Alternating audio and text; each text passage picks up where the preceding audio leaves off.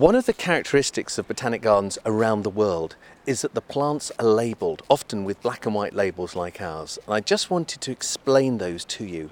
In the centre of the label, there are two words, and that's the species name for that plant and all the plants that look like it. In the bottom right hand corner of the label, it says where that bunch of plants will be found growing in the wild.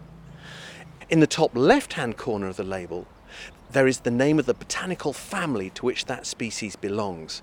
Now, there are about 400,000 different plants in the world, but only 430 different botanical families.